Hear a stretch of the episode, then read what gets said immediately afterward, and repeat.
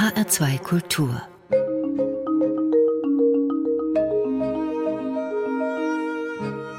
Doppelkopf mein Name ist Daniela Baumeister. Auch wenn das Gastland der Frankfurter Buchmesse Kanada in diesem Jahr abgesagt hat, haben wir doch einiges über Kanada erfahren in den letzten Wochen. Und einen blinden Fleck wollen wir jetzt füllen mit dem Schweizer Historiker Manuel Menrath hier im Doppelkopf in H2 Kultur. Denn er beschäftigt sich mit den Cree und den Ojibwe, indigenen Völkern im hohen Norden Kanadas. In seinem aktuellen Buch Unter dem Nordlicht beschreibt er eine fremde Kultur, alte Traditionen, beeindruckende Menschen, großartige Landschaften und vor allem räumt er mit mit einem allzu positiven Kanada-Bild auf, denn bis heute schaffen es selbst liberale Regierungen nicht, einen anständigen Umgang mit diesen Völkern sicherzustellen. Wir nehmen Sie jetzt mit in diese fremden Welten, die nach dieser Sendung nicht mehr so fremd sein sollten. Guten Tag, Manuel Menrath nach Luzern. Ja, guten Tag, Frau Baumeister. Wir reisen dahin, wo man nur mit dem Flugzeug hinkommt. Gibt es Ecken in dieser Welt, die nicht erreichbar sind? Ja, ich meine, die Antarktis ist relativ schwer zu erreichen und äh, dann eben auch der Norden Kanadas, wo halt keine Straßen mehr hinführen. Da muss man halt wirklich dann mit dem Kleinflugzeug hingehen. Das sind isolierte Reservate, Remote Communities, also abgelegene Gemeinden. Und man darf sich das aber nicht ganz so extrem vorstellen, weil schlussendlich wird jedes Reservat einmal täglich auch mit einem Kleinflugzeug angeflogen. Die brauchen ja auch Nahrungsmittel, die brauchen Versorgung. Ärzte kommen pro Monat einmal rein oder wenn dann schwere Krankheitsfälle auftauchen, dann werden die Leute auch ausgeflogen. Wie viele Menschen leben da in diesen indigenen wie sagt man da eigentlich richtig? Indianer, indigene Völker, Stämme, was ist, was ist richtig? Ja, also ich würde auf die Wörter Stämme und Völker eigentlich verzichten. Das sind sehr ähm, negativ aufgeladene Konstrukte. Indigen ist aber das Problem, dann haben wir die Metis und die Inuit, dann, dann wird es auch sehr, sehr schwammig, ist eher ein wissenschaftlicher Begriff. Daher habe ich mich mal entschieden, das Wort Indianer zu gebrauchen, aber ich möchte natürlich über diesen Begriff dann äh, diesen auch dekonstruieren und zu den Ojibwe und Inunuk zum Beispiel äh, sprechen. Also dass man die Eigenbezeichnungen dann auch verwendet. Mhm. Das wäre eigentlich das Beste. Wie leben die Ojibwe? Also heute ist es so, dass äh, etwa 80 Prozent Arbeitslosigkeit in diesen Reservaten herrscht. Äh, viele Leute haben nicht so viel zu tun. Das ist äh, eine große Perspektivenlosigkeit, die da auch herrscht. Aber einige, äh, je weiter man nördlich geht, da ist es so, dass in einigen Gemeinden sind so 80 Prozent der Leute noch vom Fischfang und von der Jagd ähm, tätig. Also die können sich noch weitgehend doch noch einigermaßen selbst versorgen. Es gibt ja nur wenige Arbeitsstellen, also im Band Office, das ist das Gemeindehaus. Da hat so ein paar Stellen für die Council, also für die Gemeinderäte und den Chief. Dann äh, gibt es für die Winter Road, also wenn diese Eisstraßen dann gebaut werden, die dann während der kalten Jahreszeit für die Lastwagen konstruiert sind, da gibt es einige Jobs. Dann gibt es ein paar wenige Jobs noch so in der Verwaltung, aber that's it. Und ähm, es ist relativ schwer. Ich stelle mir das auch relativ schwer vor, in so einer kalten Gegend zu leben. Wie, wie kalt wird es da oben? Das ist ja fast Nordpol, oder? So an der Hudson Bay haben wir teilweise bis minus 40, es kann auch noch kälter werden, minus 40 Grad. Und äh, der Winter kann dann bis sieben Monate dauern. Also jetzt ist schon alles im Schnee und, und Eis und das dauert dann bis so April, Mai teilweise. Das heißt, mit Jagen und Fischen ist dann auch nicht mehr so viel. Ah, doch, doch. Dann gehen sie ja Eisfischen. Dann mhm. sind ja mhm. alle diese Seen zugefroren. Und es ist eine jahrtausendalte Tradition, dass man dann so Löcher ins Eis macht und die Angel reinhängt. Und auch die Jagd äh, kann dann auch betrieben werden. Man kann ja dann überall hingehen. Es ist ein relativ starkes Sumpfgebiet während der Sommermonate. Aber während des Winters ist die Erde hart und man kann überall herumgehen. Wann begann die Unterdrückung dieser Nationen, die ja Kanadier sind? Ne? Ja, sie wurden zu Kanadiern gemacht, also sie wollten das ja nicht unbedingt freiwillig, sie wollten eigentlich indigen bleiben, selbstverwaltend sein, souveräne Nationen. Und ähm, es hat so, ich würde sagen, im 19. Jahrhundert hat sehr, sehr stark zugenommen. Man hat ja so Verträge abgeschlossen mit ihnen. Sie haben geglaubt, ähm, man teilt das Land miteinander, aber beide sind immer noch also autark, also die Indigenen und die westliche Gesellschaft. Aber dann kam diese, diese westliche Siedlergesellschaft immer mehr zu einer Dominanz und drückte und drängte die Indigenen dann immer stärker auch in die Reservate rein. Die wurden die Kinder entrissen, in, kamen in Internat und da wurden sie umerzogen, zwangsassimiliert. Das sind dann die furchtbaren, düsteren Geschichten. Ging es nur um Bodenschätze oder ist es auch eine kulturelle, eine religiöse Unterdrückung? Also es ging immer auch, also Kolonialismus und Missionierung vom Westen aus ging Hand in Hand. Also man wollte natürlich das Licht der Zivilisation bringen, das legitimierte auch das eigene Handeln und äh, es ging auch darum, wenn man diese Leute dann mal sesshaft hat und wenn sie die Errungenschaften unserer Zivilisation sehen, dann wollen sie nicht mehr zurück und sind nicht mehr im Weg, dann kann man freien Zugang zu den Bodenschätzen haben. Mhm. Und wahrscheinlich die Missionare haben auch ihr Übriges dazu getan. Ne? Anfänglich war das ja noch relativ friedlich. Die Missionare haben mit denen gelebt. Aber als dann immer mehr Missionare kamen, dann wurden auch diese Schulen vom Staat finanziert. Und äh, Staatsbeamte haben die Kinder sozusagen entführt teilweise, in diese Internate verschleppt, die teilweise hunderte von Kilometern weit von der indianischen Siedlung waren. Und dort konnten sie dann mit ihrem Zwangsassimilierungssystem einfach gewähren. Wie sieht die Kolonialgeschichte aus Sicht der Indigenen aus? Es ist eine äh, Geschichte der Unterdrückung, der Entmündigung, der Entwürdigung, der totalen Abhängigkeitsmachung. Wir reden ja gleich auch darüber, wie Sie da aufgenommen wurden und was Sie da alles gemacht haben, mit wem Sie gesprochen haben. Spüren Sie das als Besucher auch im Alltag? Das Vertrauen oder auch die Verträge, die wurden ja x-mal gebrochen. Natürlich wollten die Indigenen auch äh, Schulen für sich, um, um eben Englisch zu lernen. Aber sie wollten ja nicht, dass man ihre Kultur ausrottet. Und in der indianischen Welt geht es immer um diese Balance. Also wenn jemand, wenn es jemandem schlecht geht, wenn ein Jäger nichts gefangen hat, dann gebe ich ihm, wenn ich was habe, dass er etwas zu essen hat und das nächste Mal ist es umgekehrt. Und so dachten die, okay, die Weißen dürfen auf unser Land, sie holen vielleicht Bodenschätze, aber wir profitieren dann miteinander, wir helfen einander, auch in schweren Zeiten. Und jetzt sieht man, die Weißen im Süden Kanadas sind immer reicher geworden und die Indianer leben in Zuständen der dritten Welt. Es ist schwer dann Vertrauen aufzubauen. Gibt es auch Zeremonien, in denen man die Eindringlinge loswerden will zum Beispiel oder dass man versucht, mit der Situation eben auch mit der eigenen Kultur zu begegnen? Ja, es gab immer wieder so einzelne Zeremonien, also früher vor allem, äh, man weiß das auch von den Lakota im, in den USA, in Great Plains, der sogenannte Ghost Dance, da tanzten die und äh, sie, sie glaubten daran, wenn man so, so lange tanzt wie nur möglich und gewisse Rituale einhält, dann werden die Weißen weggespült und die Büffel kommen wieder. Und ähnliche äh, Rituale gab es auch im 19. Jahrhundert oben bei den Cree.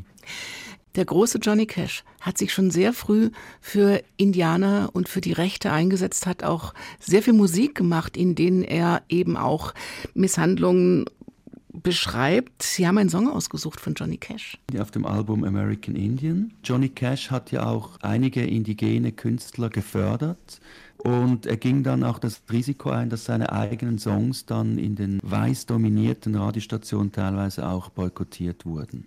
Worum geht's in As Long as the Grass Shall Grow? Hier beschreibt er die Situation der Haudenosaunee, also der Irokesen. Er zeigt eigentlich in dem Song auf, wie diese ganzen Ungerechtigkeiten zustande kamen. As long as the river flows, also as long as the grass grows and the rivers flow as the sun shines. Das ist ein, ein zentraler Begriff, den die Indianer Indianer verstanden. Man hat Verträge gemacht von Nation zu Nation. Ebenso lange wie die Sonne scheint, sollen die gelten. Die kann man nicht einfach aufbrechen. Verträge aus indianischer Sicht sind etwas Heiliges.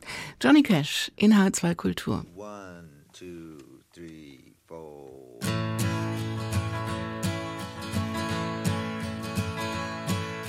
I met you in the shadows, and your face was all aglow.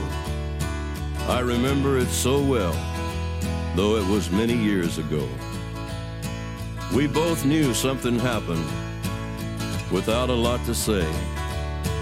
But we had other lives, and so we went our separate ways.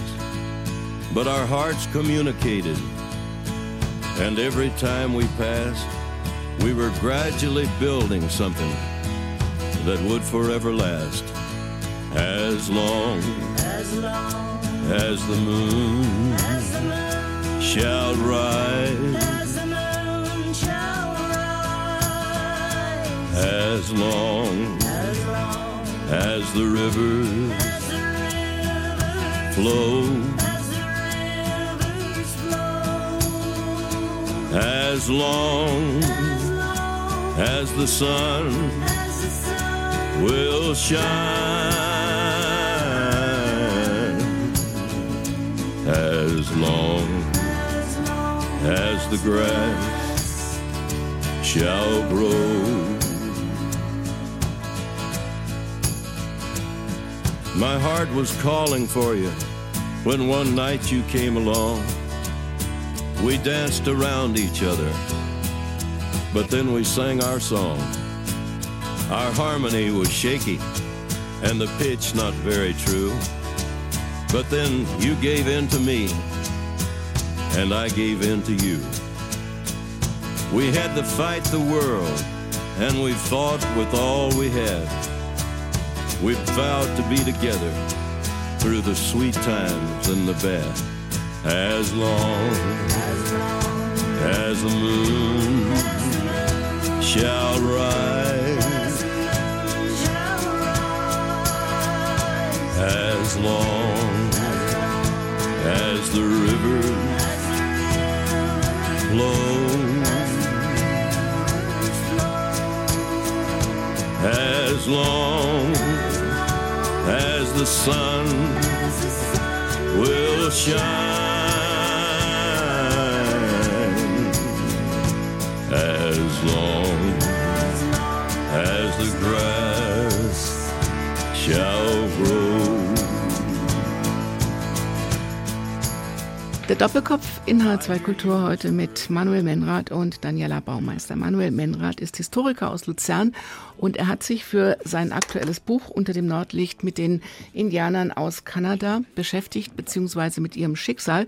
Wir haben gerade Johnny Cash gehört, der über dieses Schicksal singt. Kennen die Indianervölker, die Nationen, denn auch die Musik von Johnny Cash zum Beispiel?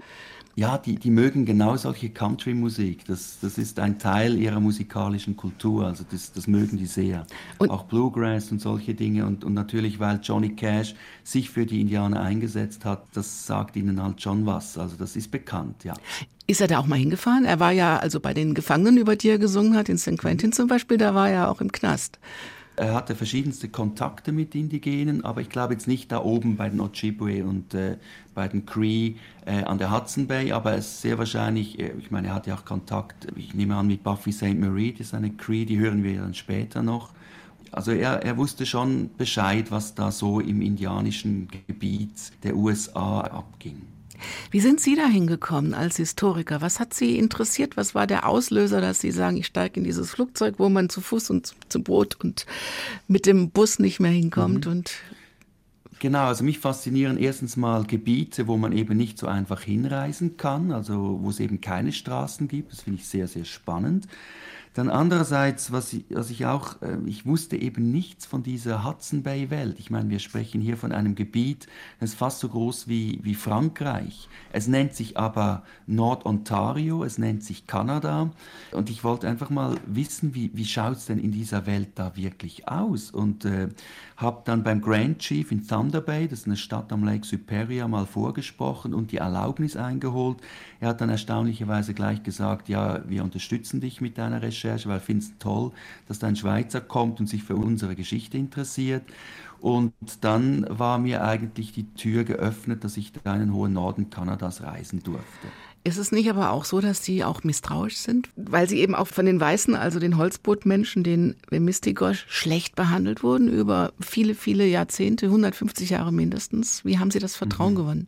Ich habe einfach mir gesagt, ich gehe dahin und ich weiß eigentlich praktisch nichts, ich habe auch nur zwei Bücher gelesen, sondern Sie sollen mir frei erzählen, was Sie mir erzählen möchten.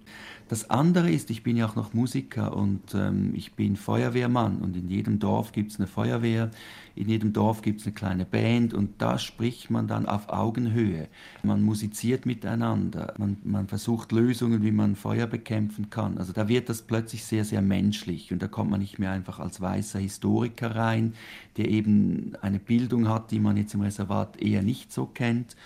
Aber es ist schon so, einige waren skeptisch. Jemand hat auch mal gesagt, weißt du, jeder Weiße, wo da zu uns reinkommt, der nimmt uns etwas weg. Ähm, sie haben trotz dieser furchtbaren Erfahrung der Geschichte mit dem Kolonialismus immer noch auch den Blick auf den einzelnen Menschen, der da reinkommt. Und sie fragen sich, warum kommt er jetzt da rein?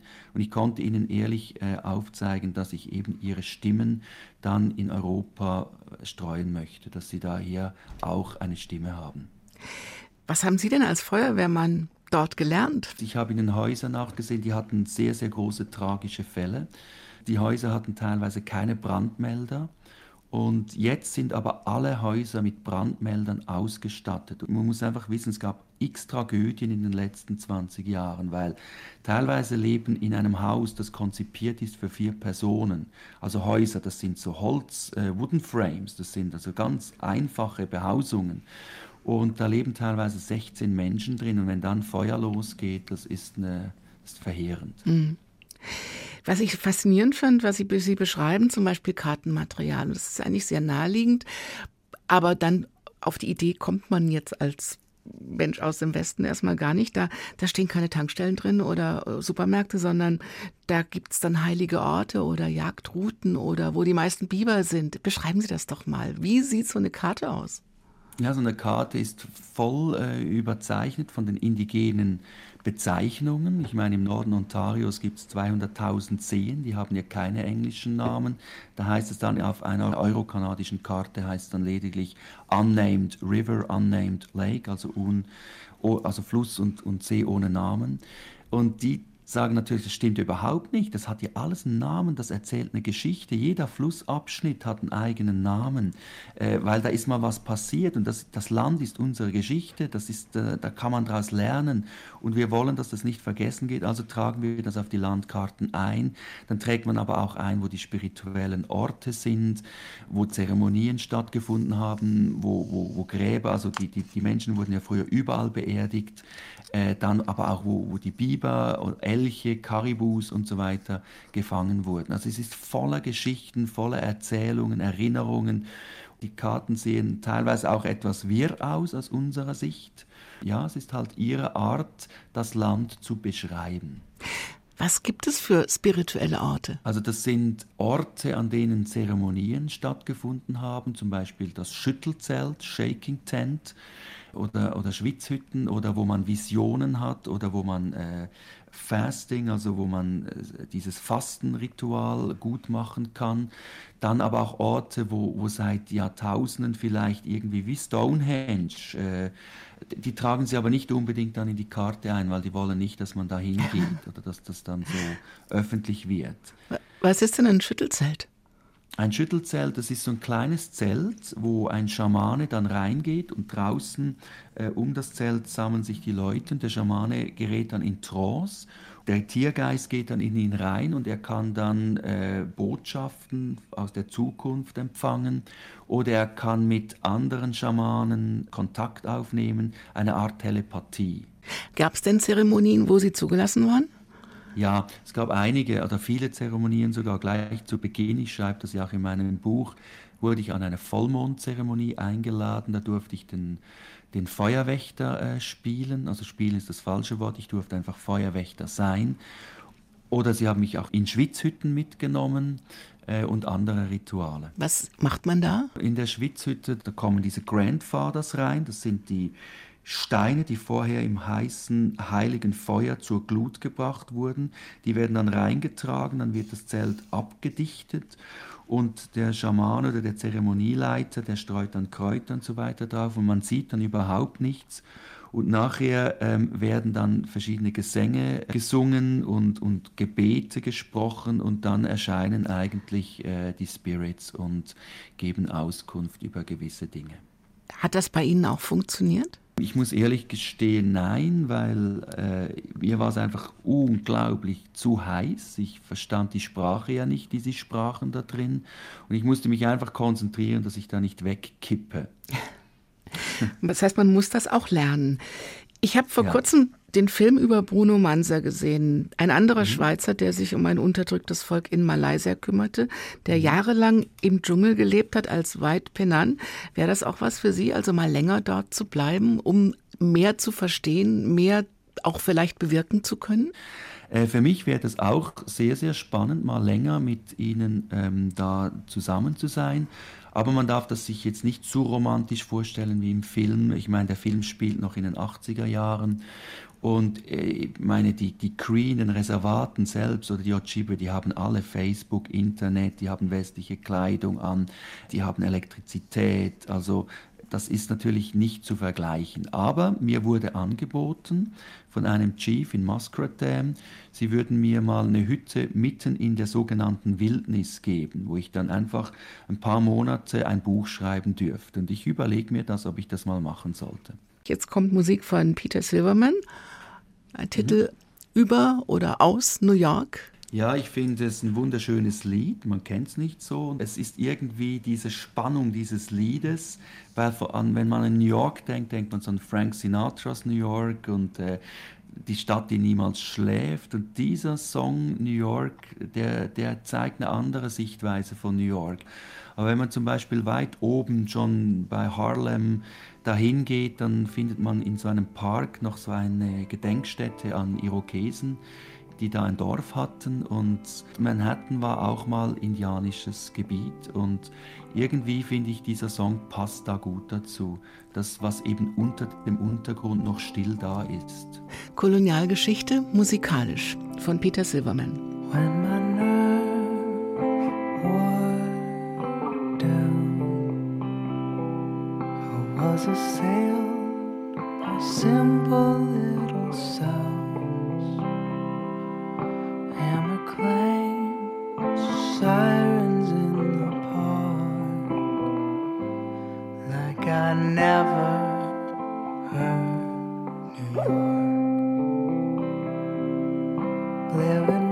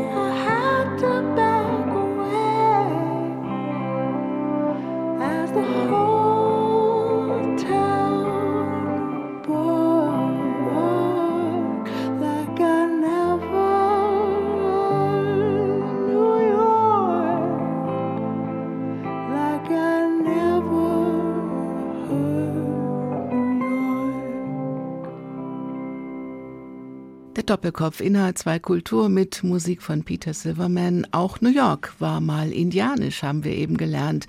Von Manuel Menrath, Historiker aus der Schweiz, der sich zuletzt ausführlich mit den Cree und den Ojibwe beschäftigt hat in seinem Buch Unter dem Nordlicht thematisiert er auch die Unterdrückung einer Kultur und eben mit dieser Kultur, die in Gefahr ist, dass sie ganz verschwindet, beschäftigen wir uns hier im Doppelkopf. Mein Name ist Daniela Baumeister und jetzt geht erstmal die Sonne auf.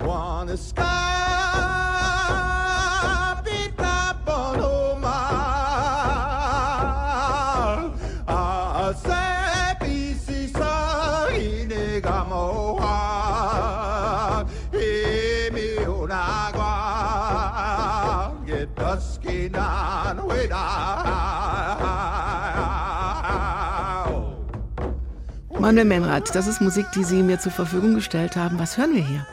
Also wir hören hier, dass diese Orientierung, die Sonne, die ja aufgeht, dass der Tag erwacht und das ist ein sehr, sehr starkes Symbol und man ist hier dankbar dafür. Und so wie das auch zum Beispiel in der katholischen Kirche, die gregorianischen Choräle, man kann das Wort Gottes nicht einfach runtersprechen äh, im Gebet, sondern es muss gesungen werden. Genau das machen die Cree hier auch, wie der Sonnengesang von Franz von Assisi im christlichen Kulturkreis. Also man hat hier eine, eine starke Beziehung zur Natur, zur Bewegung und auch zur Orientierung. Was sehen und was fühlen Sie, wenn Sie das hören? Jetzt sitzen Sie in der Schweiz und nicht mhm. in Kanada? Ja, da äh, spüre ich schon eine gewisse Sehnsucht. Ich wäre sehr gerne zu meinen indianischen Freunden hingefahren diesen Sommer, was leider durch Corona nicht möglich war. Ich mache mir auch Sorgen um die Menschen, die ich da kennengelernt habe, weil Corona ist für sie besonders gefährlich, weil viele leben ja in Armut und ein Zeichen der Armut ist auch Übergewicht, Diabetes, äh, westliche Krankheiten, die sie bekommen haben. Und daher sind sie relativ stark gefährdet. Aber sie scheinen mir es bis jetzt noch gut im Griff zu haben. Sie konnten die Reservate auch dicht machen, so gut wie möglich, und hatten nur ganz wenige Fälle. Aber Sie planen schon, wieder hinzufahren? Ja, ich habe einen Flug für nächstes Jahr gebucht. Man muss ja hoffnungsvoll sein. Sie reisen viel. Sehen Sie sich ein bisschen als ein anderer Historiker mit anderen Augen, der eben erst zuhört und dann liest und dann schreibt? In diesem Falle ja. Also das war aber jetzt das erste Mal, dass ich das so gemacht habe, weil ich habe früher wenn ich ein Buch gemacht habe oder mich mit, einer, mit einem geschichtlichen Thema auseinandergesetzt habe, dann wollte ich mal den ganzen Forschungsstand möglichst genau kennen, um dann die Lücken zu schließen. In diesem Fall habe ich es ganz anders gemacht. Ich habe wirklich mal die Geschichte erfahren also, oder erflogen oder wie man das jetzt sagen möchte äh, und habe mich auch treiben lassen, habe mich von den Indigenen selber leiten lassen und nicht jetzt von analytischen Überlegungen, in welchem Archiv muss ich jetzt wie, wo, was recherchieren, sondern es war wie ein Fluss. Und ich habe dadurch auch versucht, wenigstens ein bisschen die indigene Perspektive ernst zu nehmen. Was zum Beispiel haben Sie da anderes entdeckt als das, was bisher in Büchern stand? Ich habe dann gemerkt, dass was ich jetzt hier entdecke, ist nicht einfach Vergangenheit, sondern hier manifestiert sich die Vergangenheit in der Gegenwart und gibt uns einen Einblick auch in die Zukunftsperspektiven. Und ich merkte aber auch, dass Geschichte im indianischen Kontext immer sehr, sehr spirituell auch ist. Und ähm, eine Ojibwe-Künstlerin hat mir gesagt, es bist ja nicht du, der die Geschichten findet, sondern die Geschichten finden dich. Und aus indianischer Sicht hat das eben was. Und darauf wollte ich mich mal einlassen. Was interessiert Sie an Geschichte generell? Geschichte gibt mir auch, wie die Sonne, die im Orient aufgeht, Orientierung. Sie ähm, lässt mich die Welt besser verstehen. Und vor allem ist es mir auch wichtig, unsere globale Welt, die wir jetzt alle durch Covid-19 auch wieder mal etwas besser kennengelernt haben, eben auch damit äh, mich mit den peripheren, also mit den weit weg entfernten Gebieten zu befassen, die eben genau auch so im Mittelpunkt der Welt sind, wie wir das hier in Europa zu glauben scheinen.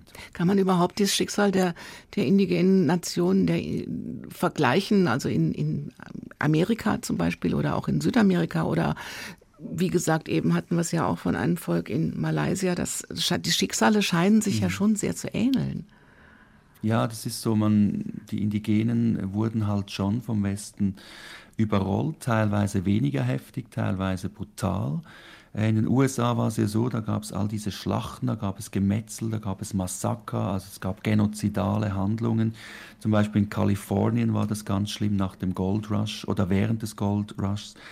Im Norden von Kanada ging das alles viel subtiler ab. Da hatte man das Wasserflugzeug, da verscheuchte man die Tiere, da legte man Gesetze hin und die Leute mussten sich daran halten und man griff dann ein, wenn sie sich nicht daran hielten, man konfiszierte Netze und so weiter.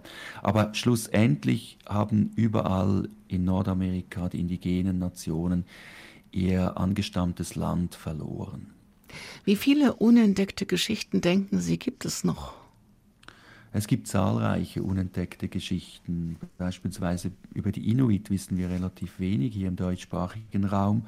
Da wurden in den 50er Jahren beispielsweise ein paar Familien von Quebec 3000 Kilometer weiter nach Norden verfrachtet und deren Nachkommen sind immer noch dort. Es ist ein, so ein verlorenes Dorf. Äh, man, obwohl man ihnen versprochen hatte, man, man holt sie wieder zurück. Man musste ja dieses Gebiet da oben irgendwie besiedeln, weil wenn die Russen kommen im Kalten Krieg und das Land für sich beanspruchen, da musste man beweisen, nein, das ist kanadisches Land. Und äh, da gibt es ganz, ganz viele unentdeckte Geschichten. Denken Sie, mit Ihren Geschichten können Sie auch etwas bewirken? Oder ist das ja, einfach nur interessant, das zu lesen? Nein, nein, nein. Es geht wirklich darum, ich möchte, dass jeder, der sich dafür interessiert, auch eben das andere Kanada kennenlernen kann. Und wir müssen uns immer bewusst sein, meistens reisen wir nach Kanada. Es ist das Lieblingsauswanderungsland der Schweizer. Es gibt auch tausende deutsche Touristen, die da jedes Jahr hinfahren. Aber man geht dann diesen Spuren der Pionieren entlang.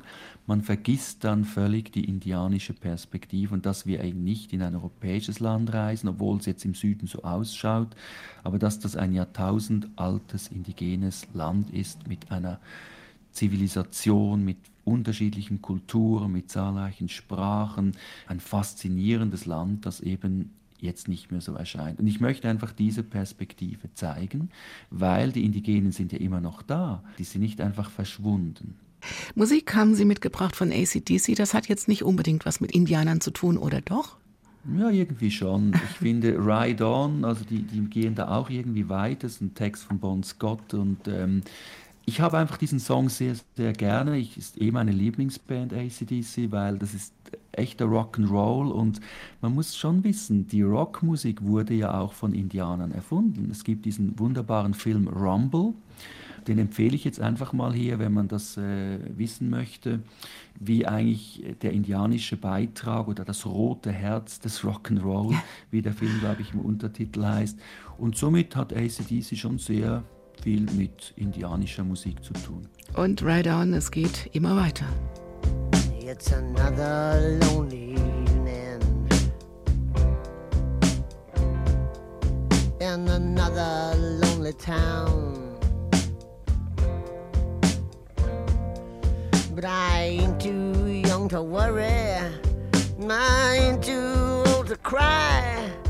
When a woman gets me down Got another empty bottle. Mm, and another empty bed. Ain't too young to admit it. No, I'm not too old to lie. I'm just another empty head.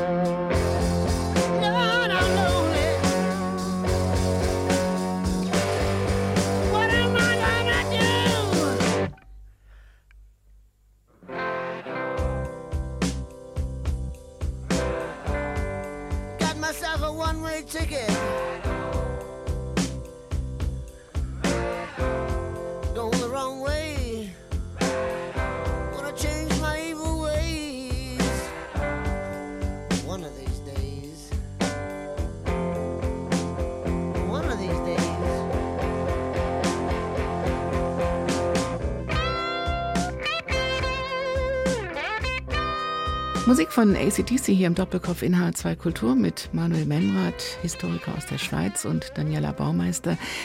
Hören die Indianer im hohen Norden Kanadas auch Rockmusik? Sie haben ja vorhin gesagt, da gibt's Internet, da gibt's alles Mögliche, was wir uns gar nicht so vorstellen können. Ja, also Rockmusik ist sehr beliebt. Die haben ja auch alle Rockbands da oben.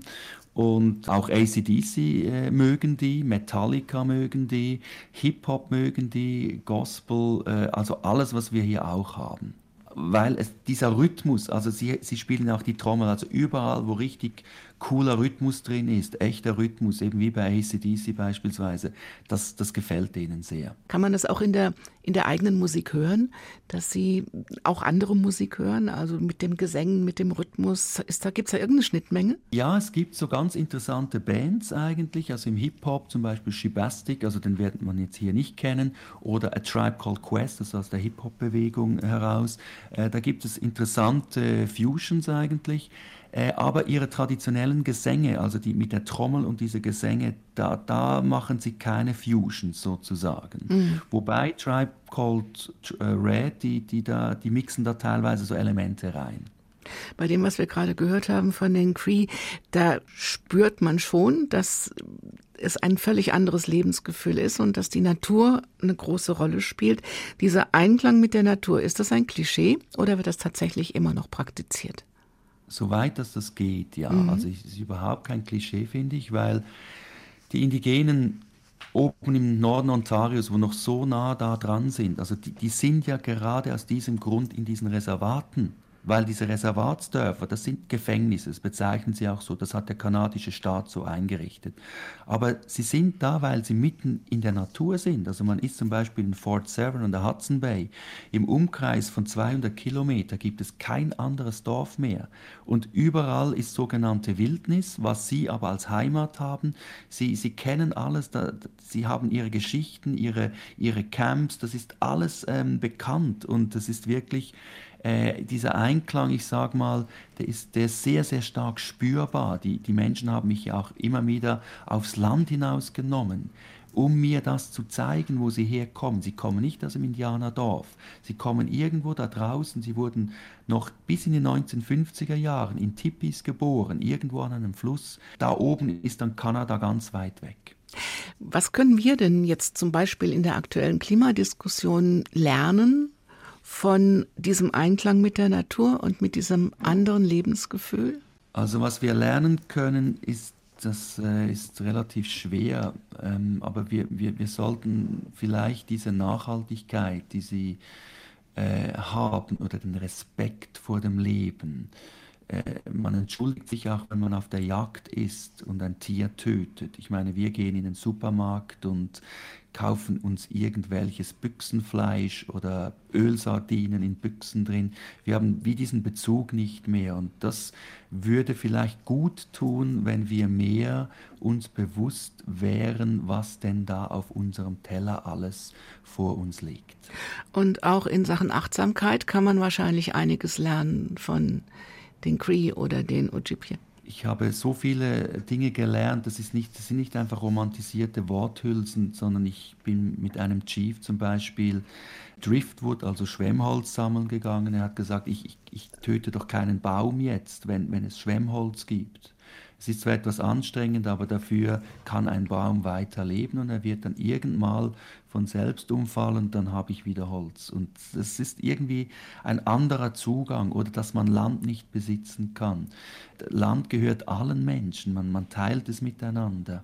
Da steckt schon viel Weisheit drin. Das war in unserer Kultur vielleicht auch mal der Fall, doch wir haben es verloren. Die kanadische Regierung im Moment, die wirkt ja eigentlich ganz sympathisch.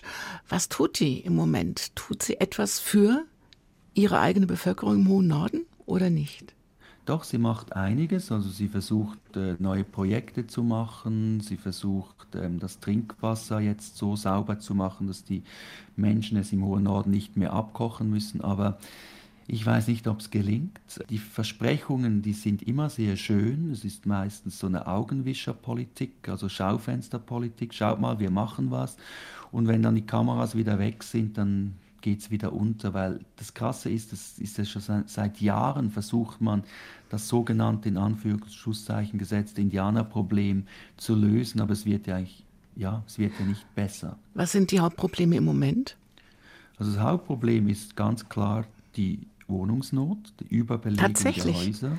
Ja. Obwohl da so viel Platz ist. Die Reservate sind überbevölkert. Es gibt, äh, in Atawapiskat lebten Leute vor ein paar Jahren noch in, in Zelten, äh, in, in Plastikzelten, Plastikhütten, äh, obwohl es minus 40 Grad wird. Das sind katastrophale Zustände.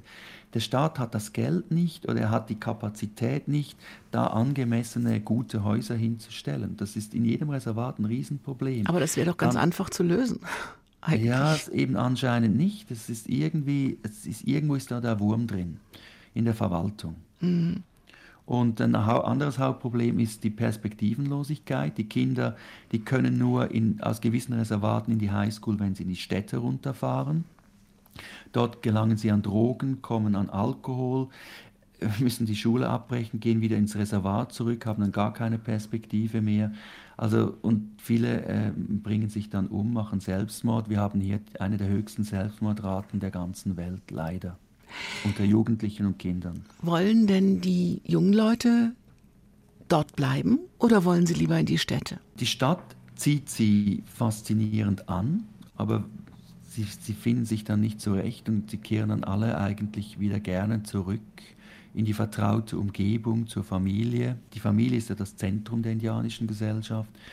Und ähm, halt zum Land wieder. Einige, klar, gehen in die Städte, finden Berufe und so weiter, aber es sind eigentlich die wenigsten. Also, dass jemand Arzt werden will oder Anwalt oder so, kommt eher nicht vor?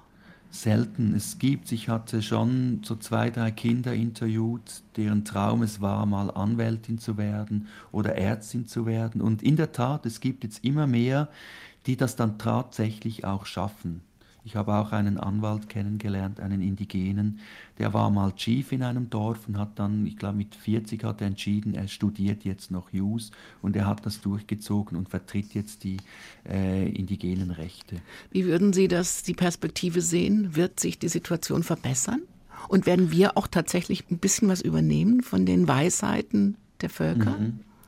Also ich glaube schon, dass sich da was äh, verbessern wird. Es gibt Indizien dazu. Also wie gesagt, ähm, auch vom Gesundheitswesen, dann vom, äh, von den Rechten. Es gibt doch immer mehr indigene Politiker, die sich dafür einsetzen. Es scheint allgemein ein Bewusstsein da zu sein, dass wir mit dieser Welt nicht mehr so weiterfahren können.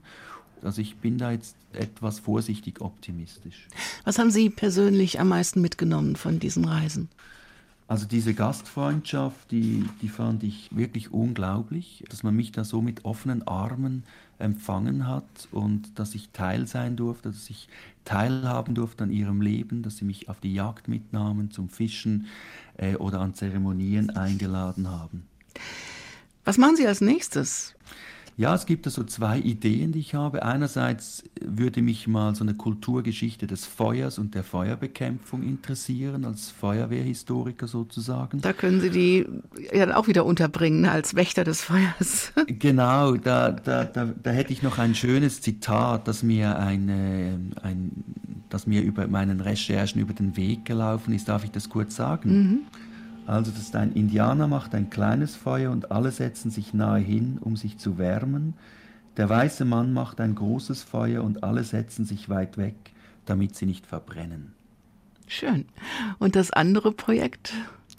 Ja, das wäre halt schon noch weiter Richtung Norden, mal zu den Inuit und mir ihre Geschichten erzählen zu lassen. Konnte denn der Grand Chief, der äh, Sie auch dann als erster eingeladen hatte, konnte der auch schon ein bisschen was davon lesen, von dem, was Sie geschrieben haben? Ja, ich habe, es gibt so eine Probeübersetzung, ich habe Teil Dinge schon geschickt und er, wir hatten ja immer wieder miteinander gesprochen und er weiß schon, was da drin steht und er war ja auch Interviewpartner von mir. Gibt es auch politische Reaktionen eigentlich? Bis jetzt nicht, nein. Aber da müsste das Buch vielleicht zuerst mal auf Englisch erscheinen. Manuel Menrath, vielen herzlichen Dank für den Besuch im Doppelkopf in H2 Kultur. Ein wirklich lesenswertes und, wie ich finde, sehr, sehr schönes Buch unter dem Nordlicht. Indianer aus Kanada erzählen von ihrem Land. Wie sieht das Nordlicht eigentlich aus? Das sind so grüne Bänder, wie die wie Seidenfäden umherwinden und sich wehend äh, über, den, über den Horizont äh, erstrecken. Es war unglaublich eindrücklich und auf Indianisch heißt es Wawatei und Wawatei heißt eigentlich aber auch die tanzenden Geister der Ahnen. Die nehmen wir jetzt mit in den Tag hier in H2 Kultur. Das Buch ist im Galliani Verlag Berlin erschienen. Vielen herzlichen Dank für alles. Musik haben Sie noch von Buffy St. Marie. Das ist eine Cree. Sie ist aber auch eine Hippie-Ikone gewesen in den 60er Jahren und ich habe nochmal nachgeschaut. Eine Frau, deren ja die, der die Songs nicht ausgehen. Die schreibt ja bis heute immer wieder neue Songs. Was finden Sie so interessant an Buffy St. Marie?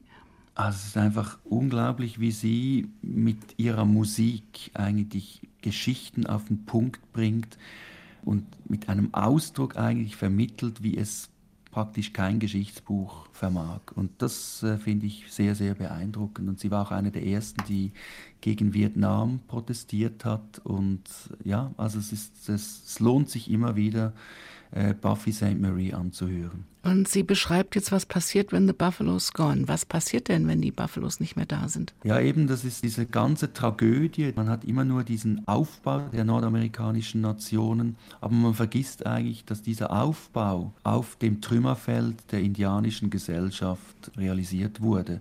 Und genau um das geht es in diesem Song auch, dass man sich dessen mal bewusst wird. Das war der Doppelkopf in der 2 Kultur mit Manuel Menrath. Mein Name ist Daniela Baumeister. Machen Sie es gut. Bleiben Sie gesund und heiter irgendwie. Can you remember the times that you have held your head high?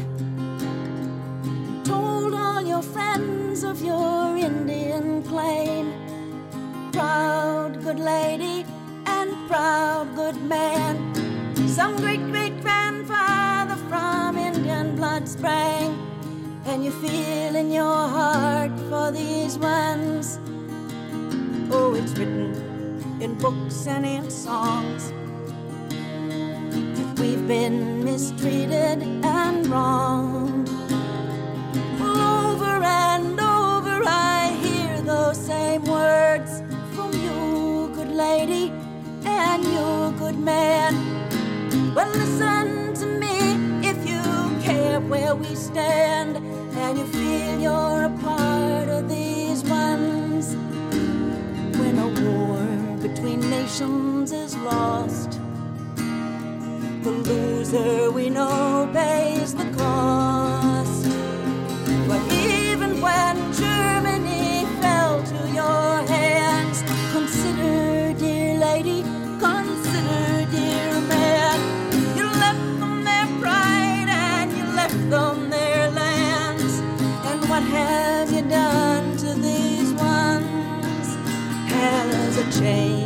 About, my dear man? Or are you still taking